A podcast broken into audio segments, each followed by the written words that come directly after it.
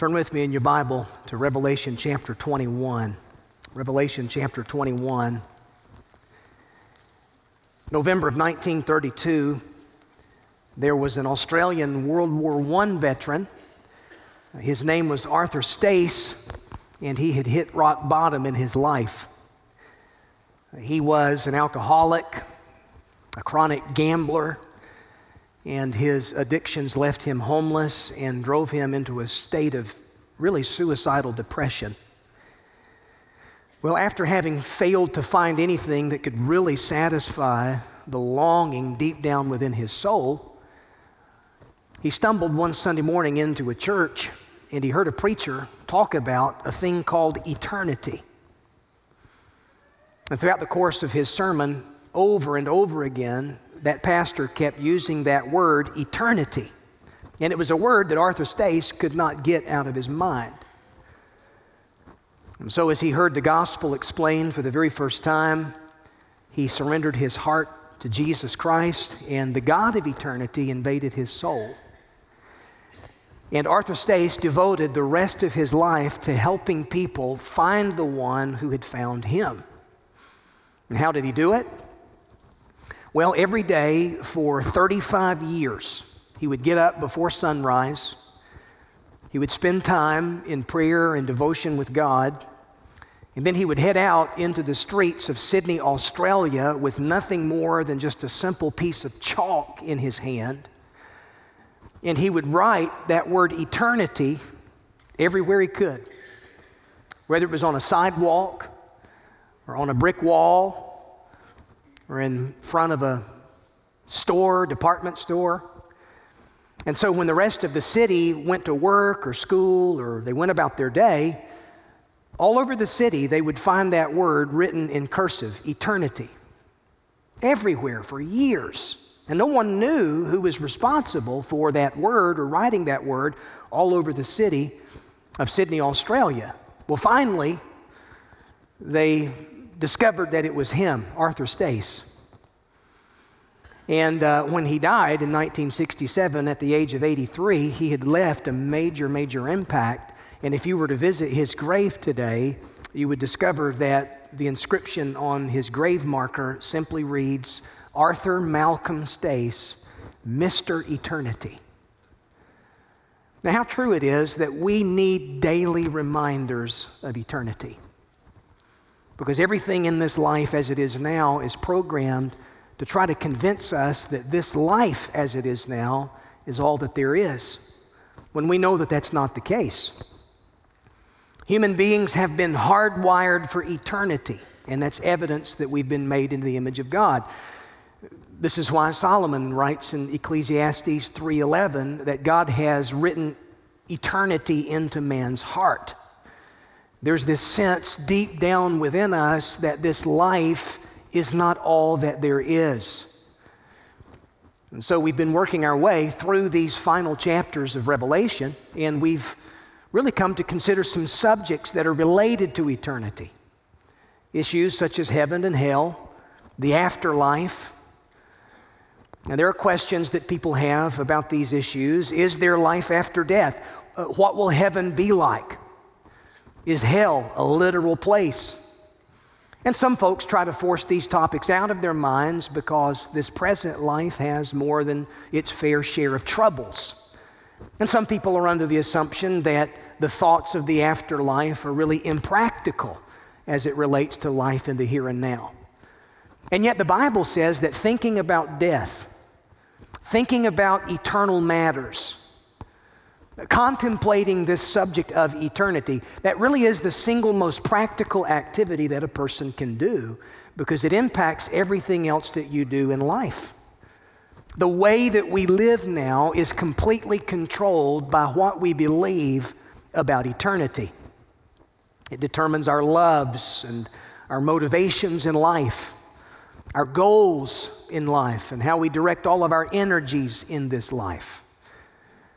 And so we've come now to Revelation chapter 21, and we're going to discover that here the Apostle John is given a peek into eternity.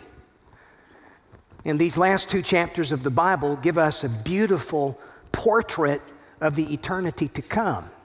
The subject under our consideration in these chapters is heaven, the eternal state, the eternal home of the people of God.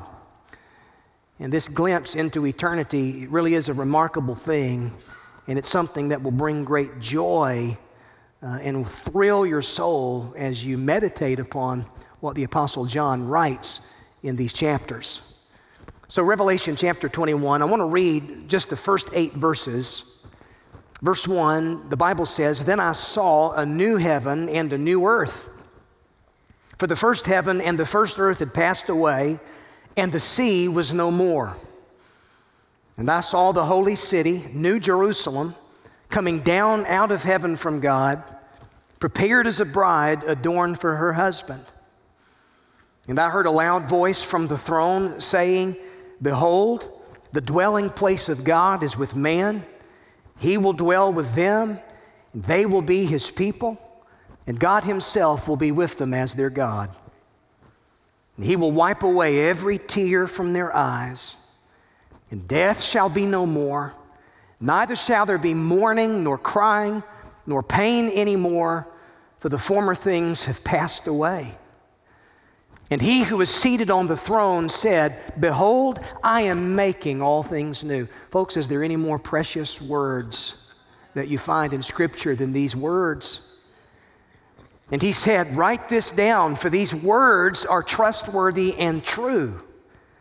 And he said to me, It is done. I am the Alpha and the Omega, the beginning and the end. To the thirsty, I will give from the spring of the water of life without payment. The one who conquers will have this heritage, and I will be his God, and he will be my son. But as for the cowardly, the faithless, the detestable, as for murderers, the sexually immoral, sorcerers, idolaters, and all liars, their portion will be in the lake that burns with fire and sulfur, which is the second death.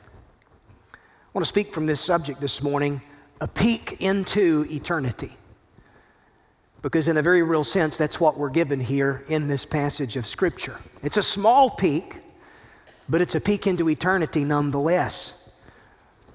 Within this passage, the Apostle John tells us what he learns about heaven as he sees the new heaven and the new earth and the eternity to come that awaits the child of God. And he passes on to us what he learns here in these verses. Now, we're going to work our way through the details of this passage later on. But for now, what I really want to do is just give you a topical introduction to the subject of heaven. What is it we mean when we refer to eternity? What are we talking about when we talk about heaven as the home, the eternal home for the children of God? Well, a few things to consider. Number one, notice with me how heaven is a prominent subject in the scriptures. It's a very prominent subject in the scriptures. In other words, the, the Bible has a lot to say about heaven. Uh, it occupies a very prominent place all throughout God's Word. In fact, that word heaven is mentioned nearly 600 times in the Bible. 31 out of 39 books in the Old Testament have something to say about heaven. Uh, 21 out of the 27 books of the New Testament have something to say about heaven. And so this is not just a small or minor subject in the Bible, but it's a major, major focal point of the Word of God. Now, a couple things that we need to understand. First of all, we need to understand how the Bible defines heaven. Because there are a lot of ideas about heaven that people have that may not be biblical ideas. Many of our ideas sort of are cut and paste from various religious views um, variety of different sources like television and movies and conversations that people have with their friends and that kind of thing, so that the result is this highly subjective idea of the afterlife that's totally disconnected from what the Bible actually says. You know, the Bible tells us in Colossians chapter 3 to set our minds upon heavenly realities. And yet, how can we do that if we don't know what the Bible actually has to say about this subject called heaven? I think it's a sad thing that really the only time we talk about heaven in the church is when we come to a funeral. No, rather than it being something that we only talk about when we lose those that we love, heaven ought to be something that we consider because this is a prominent subject throughout the Word of God. You know, one of the best selling evangelical books of all time was written, it came out back in 2010, entitled Heaven is for Real. And it was written by a man who told the story of his four year old son, whom he says died during emergency surgery and claims to have made a trip to heaven. And so, really, the, the book is all about uh, what this little four year old claims to have experienced when he was on that operation table. It sold more than 11 million copies within the first three years of its release, which tells me something tells me that a lot of people are curious when it comes to the afterlife. And people have a lot of questions when it comes to this subject of heaven. That's not to be confused with another book entitled The Boy Who Came Back from Heaven. This was another bestseller written by a guy named Kevin Malarkey. And his last name ought to give you a clue as to what this book is really about. But he makes the claim that his son made multiple trips to heaven after a devastating car accident. Much of the claims that he, you know, says that he saw doesn't necessarily jive with what the Bible teaches. And so I'm saying all of that to just simply say this we, we had better be careful and use discernment when it comes to the heavenly tourism literature that's out there flooding the market. Because our source of authority for the people of God when it comes to the subject of heaven is the Bible itself. We need to know what the Bible says. And, and I'm not denying that some have had remarkable near death experiences in which the unexplainable has taken place. Some of you may know someone who've had a similar thing happen to them or someone that they love, and, and I'm not denying all of that, but I am simply saying, what, what are we to believe about such claims? We need to hold such claims and take them with a grain of salt and really weigh them against what the scripture actually has to say. We need to be people of the book. And the book I'm talking about is God's book, the Bible. And the Bible has a lot to say about heaven. In fact, it uses a couple of different words to define heaven, words that are translated as heaven in our English translations. Uh, there's a Hebrew word that's plural, which means the heights. Often, when you come across that word heaven in the Old Testament, it's translating this Hebrew word, shamayim, which is a plural word meaning heights. It has a Greek equivalent in the New Testament, and the word is uranos, which basically means the same thing lofty place, uh, something that's raised up. And so the language that Scripture uses to define heaven is that of a place that's high and lofty lifted up. And then there are countless descriptive terms that are used all throughout the pages of God's Word uh, to help define what heaven is. I think about what the psalmist wrote in Psalm 23 uh, when he said, I will dwell in the house of the Lord forever.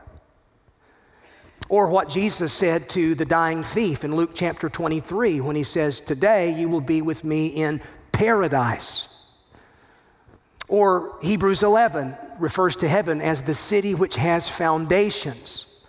Or the New Jerusalem, as it's described here in these verses that we've read here in Revelation chapter 21.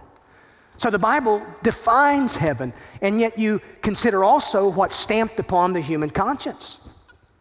And there's this idea that there's this sense that we're going to live everywhere, somewhere, and that, that idea has really shaped every civilization throughout human history, be it primitive civilization, be it, be it sophisticated civilization. Every culture has this God given, innate sense of the eternal that this world is not all that there is. And yet we need the biblical revelation to tell us what that truly is and what it looks like. So the Bible defines heaven for us, but then notice another thing Notice how the Bible describes heaven. What it reveals is true, and yet what it reveals is not exhaustive. One person has said that God has given us a sketch of our future home. And yet, that word heaven is used at least three different ways throughout the Bible. The first way that we see this word heaven used Uh, it's used to describe what some have referred to as the atmospheric heaven, or the atmosphere which surrounds the earth, the sky, or the heavens with its clouds, birds, oxygen. It's used this way in Isaiah chapter 55, where the prophet writes, For as the rain comes down and the snow out of heaven. So the idea where this particular word is used in this sense, heaven is the atmosphere that yields its precipitation to the earth. You've just stopped to consider just the amazing reality of our planet and the atmosphere that surrounds our planet.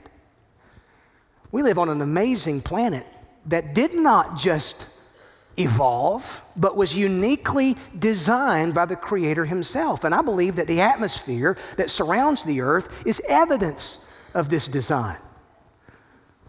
Now, there are traces of the Earth's atmosphere that go 300 miles out into space, but did you know that it's really only just a 10 mile layer of atmosphere that's conducive for life, sustains life? Now, some of you drove a greater distance than 10 miles to come to church this morning, but if you were to go 10 miles straight up, you couldn't live. And yet, this atmosphere that surrounds our planet is remarkable sustains life. No other known planet in the universe has an atmosphere like ours. And so, this is the atmospheric heaven, and oftentimes you see that word heaven used to describe the atmosphere. Now, in addition to that, there's a second way the word heaven is used throughout the scriptures, and it describes the vastness of the universe or the interstellar heaven. The heavens, in the sense that uh, there are billions of stars and billions of galaxies. This is the way the word heavens is used in the creation account in Genesis chapter 1, where the scripture says that our God made the stars also, and God set those stars in the firmament of the heavens. It's referring to the interstellar heavens. The psalmist used the word in this same sense in Psalm 19 when he said that the heavens declare the glory of God. The sky shows his handiwork. You ever just stared up into the night sky and just been absolutely amazed by all of the countless. Now, listen, sometimes living in the city, there's a lot of light pollution, but you get out of the city and you get out into the country in a rural area and you look up into the night sky, it will take your breath away as you look into the interstellar heavens. So there's the atmospheric heavens, the interstellar heavens. There's a third descriptive way that this word heaven is used in the Bible, and it refers to the supernatural heaven or what some refer to as the intermediate heaven. This is the place of God's throne. And this is what we're referring to when we talk about heaven as a place. And so this helps you understand what the apostle Paul is writing about in 2 Corinthians chapter 12 when he talks about being caught up to the third heaven. He's talking about being given a glimpse of glory. Uh, he receives a peek into eternity, much in the same way that the Apostle John is given a peek into eternity. And he writes about it in a very descriptive way here in Revelation chapter 21.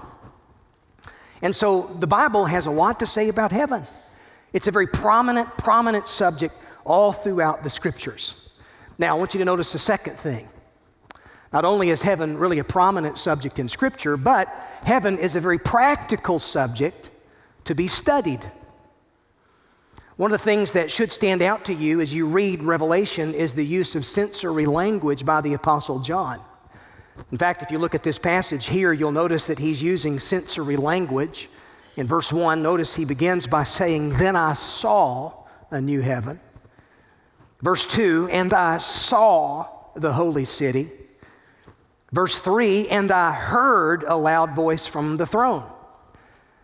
And so he's constantly using this sensory language to describe uh, the heavenly realities that are being revealed to him. More than 70 times in Revelation, he uses these phrases I saw, I heard, I looked. And so the idea is he was not a casual observer, but a careful student of eternal truth. He's carefully studying what God was revealing to him. And so that language is a reminder to us that heaven is not an abstract concept, but a very real destination. We're not talking about these abstract uh, ideas that we can't really identify with. No, heaven is a very real place. Heaven is the eternal destination for the child of God.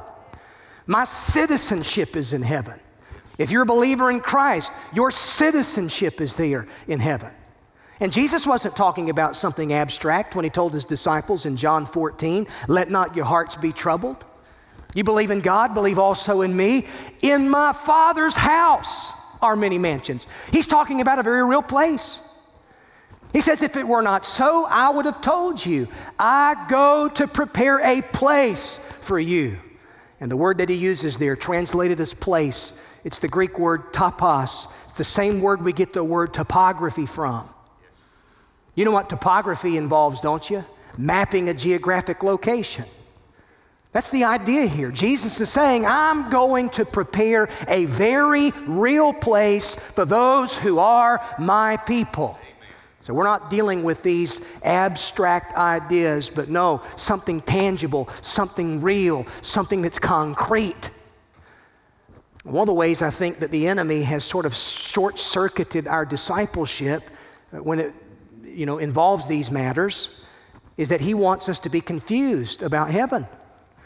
He wants us to become so weighed down in the stuff of now, bogged down in the here and now, and add confusion to this subject of eternity so that we don't really identify with our heavenly home. He wants it to be abstract in your mind so that you won't study this subject so that your mind won't be fixed on heavenly realities. I know you've heard this statement, the cliche that warns us against being so heavenly minded that we're no earthly good. Listen, I've discovered it's the opposite, which is most often the case. The problem with most Christians is not that they think about heaven too much, but that they think about it too little. C.S. Lewis said this if you read history, You'll find that the Christians who did the most for this present world were precisely those who thought the most of the next. The apostles themselves, who set on foot the conversion of the Roman Empire, the great men who built up the Middle Ages, or those English evangelicals who abolished the slave trade. They all left their mark on earth precisely because their minds were occupied with heaven. It is since Christians have largely ceased to think of the other world that they have become so ineffective in this one. So the idea is we can't be so heavenly minded that we're no earthly good because the more heavenly minded you are as a Christian man or woman, the more earthly good you'll be about. But let me tell you something you can be so earthly minded that you're no heavenly good. So, this is a very practical subject that we need to study. The Apostle Paul says this in Colossians chapter 3 If you've been raised with Christ, seek those things which are above, where Christ is, seated at the right hand of God. He says, Set your mind on things that are above. Set your affections on things that are above, not on things here on the earth. The word that he uses there, set your minds, it's a word that describes diligent, active, single minded investigation. It's the same word that's used to describe how the Son of Man came to seek and to save the lost. Jesus used this same word in Matthew chapter 18, verse 12, to describe the way that a shepherd looks for a lost sheep. He doesn't flippantly go about his search. No, he, he, he looks everywhere. He diligently searches. And so that's the idea. We're to diligently set our mind on these eternal truths. So the Bible is saying diligently, actively, single mindedly pursue the things of heaven. Actively live in the present with your heart firmly fixed on your future hope.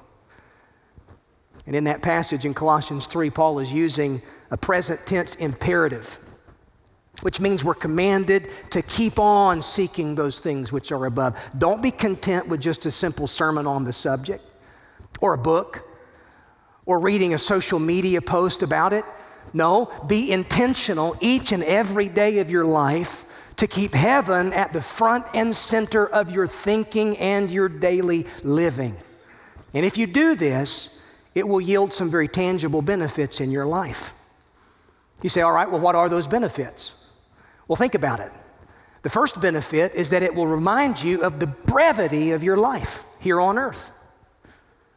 Well, life is so very short, isn't it? Eternity is long, life is so very short, and we don't tend to think about that when we're young, but the older we get, the more we realize just how short life really is. And so a person's not really prepared to live until they're prepared to die. Let me ask you the question, very personal question. Are you prepared to die? Have you considered your own mortality? Even though we live in a world that's trying to hide this from us, and the enemy wants to blind us from this truth. I read this week where worldwide, three people die every second.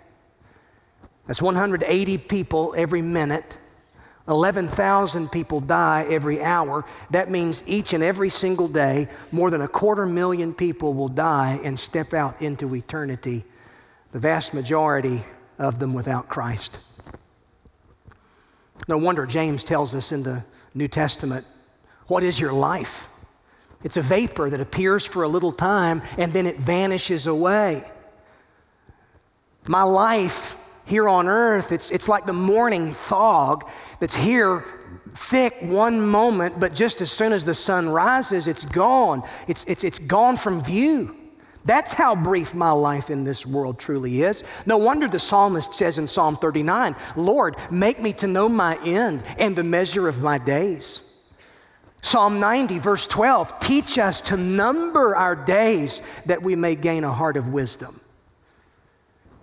So, one practical benefit of studying this subject of heaven is that it will remind you just how brief your life truly is. A second benefit is that it will prepare you for the certainty of judgment. It's appointed unto man once to die, and after this, the judgment. We just looked at the passage, the preceding passage in Revelation 20 that deals with the future judgment of unbelievers at the great white throne. And yet, there's also the judgment seat of Christ that applies to every Christian, where our service and our works and the things that we've done in Jesus' name are all going to be evaluated at the judgment seat of Christ. And when you focus on eternity, that will prepare you for the certainty of that judgment which is just up ahead. A third benefit is that this truth will motivate you to live a pure and holy life. Because apart from a healthy view of eternity, we, be, we become so mired down in the here and now. And we can live short sighted lives, living only for the moment, interested only in self gratification. You don't have to turn there, but if you were to look at that passage in Colossians chapter 3, where the Apostle Paul says, Set your mind on things above. Long about verse 5, he gets very practical, and here's, here's what he says He says, Put to death, therefore, what is earthly in you. And then he just describes what godly character ought to look like in my life and your life as a Christian. And so, a good sign that heaven is on your mind will be this certain character that you possess. A heavenly minded man or woman doesn't live for instant gratification because they know they can do without something out of the hope of what lies ahead. And that's a benefit that focusing on eternal truth will do for you as a Christian. A fourth practical benefit is that it puts your suffering in its proper perspective. We seldom receive answers to those why questions of life. The questions that we all have about certain things that we've experienced or certain things that the people we love have had to go through. Can you imagine how reassuring this heavenly vision must have been to the Apostle John? Consider where he was when he is given this peek into eternity. He's exiled on the Isle of Patmos, all for the sake of being a follower of Jesus. He's a man who knows something about suffering, he's a man who knows something about pain. And so, whenever we feel the pain of personal tragedy, when we feel the pain of loss, when we're the recipient of cruel mistreatment at the hands of other people, listen, when we experience things that we can't explain, it's then and there that we need something solid to put our hope in. And that's why Paul could say this in 2 Corinthians chapter 4. He says, We don't lose heart. Even though our outer self is wasting away, our inner self is being renewed day by day. He says, because this light and momentary affliction is preparing for us an eternal weight of glory beyond all comparison. In other words, he's saying, when I, when I consider what I've experienced by way of suffering and pain in this life, it's light compared to the weight of eternal glory that's mine in Jesus Christ. So, the brevity of life, the certainty of judgment, purity of devotion, clarity of perspective, all of these are practical benefits that you're afforded as a believer who carefully studies this subject of heaven. Now, one final thing that I'll mention before we close is this heaven is a precious subject for our faith. Prominent subject throughout the scriptures. Practical subject that we ought to carefully study. And we ought to carefully study it because it is a precious, precious subject for our faith. Especially when you consider the words that the Apostle John has written here. When he sees the holy city coming down from heaven from God and then in verse 3, he describes how the presence of God is going to be with his redeemed people. He hears a loud voice from the throne saying, Behold, the dwelling place of God is with man.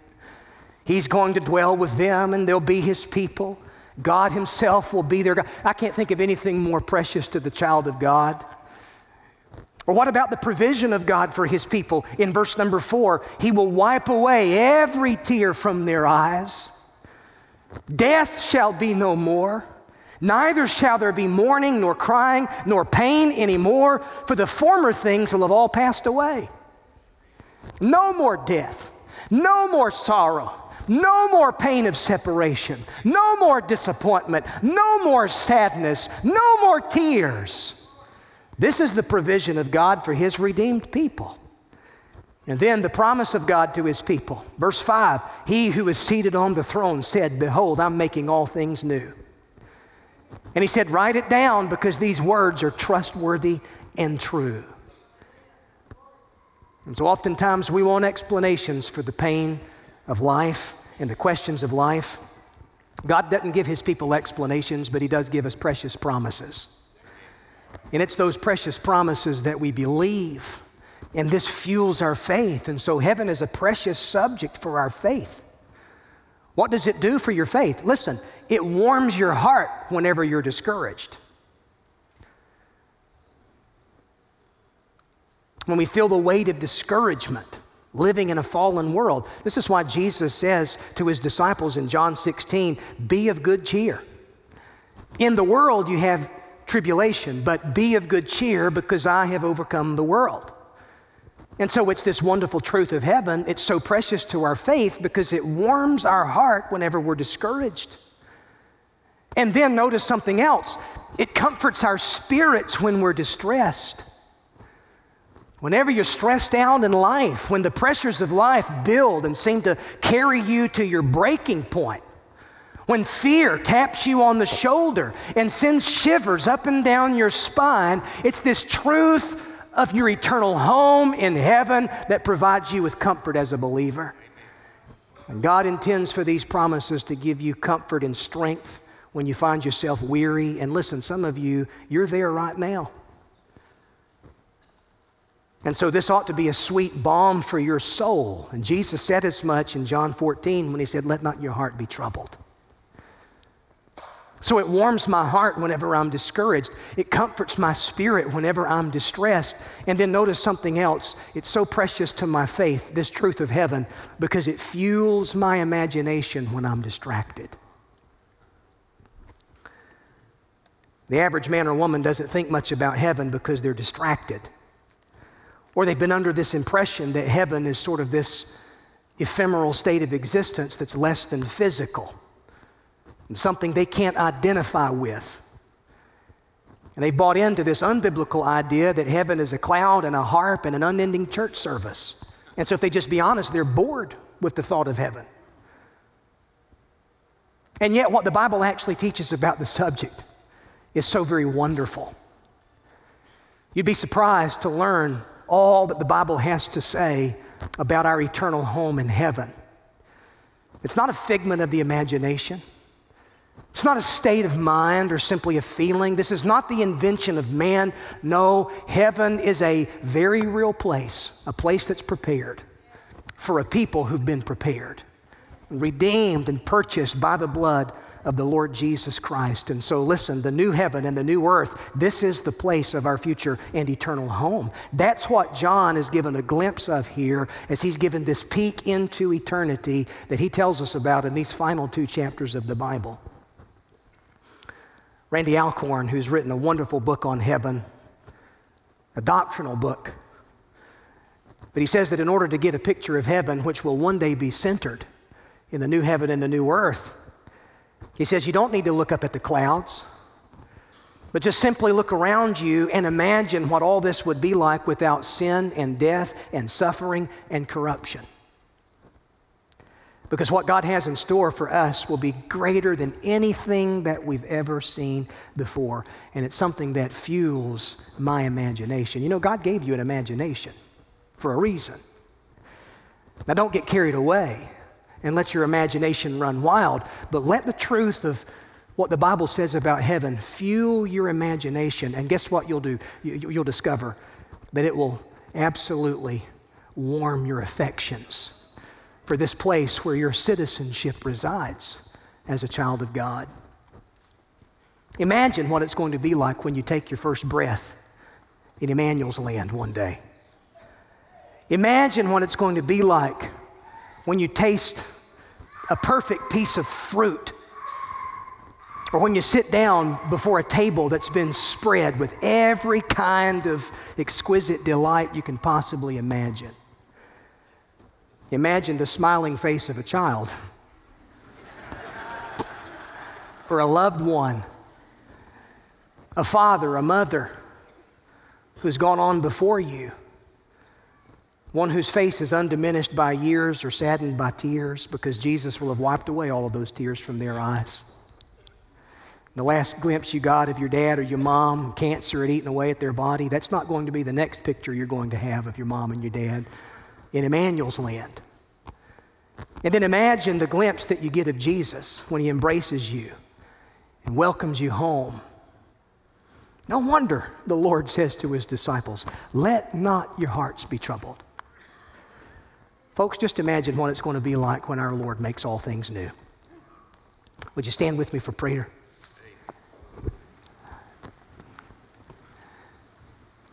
You know, the thing is, not everyone who's going to heaven or, or talking about heaven is actually going to heaven. Because in order to go to heaven, you've got to have a reservation. But the good news is, you can have a reservation. And the only way to have a reservation is to place your faith and your trust in Jesus Christ, believing that He died for your sin on the cross and that He rose again from the dead and those who have reservations in heaven are those who've been born again. Is that you? If not, then listen, don't walk out these doors this morning without getting this issue of eternity settled. And if you're a believer and you found yourself discouraged with life lately, why don't you just imagine? Imagine the joy that's yours through all that Jesus has provided. Lord, thank you for your word. God, may you take this truth of heaven, may it fuel our imagination. Comfort us, Lord, when we're distressed in life. Warm our heart when we're discouraged as your people. There's a bright and wonderful future ahead for the children of faith. In Jesus' name we pray. Amen and amen.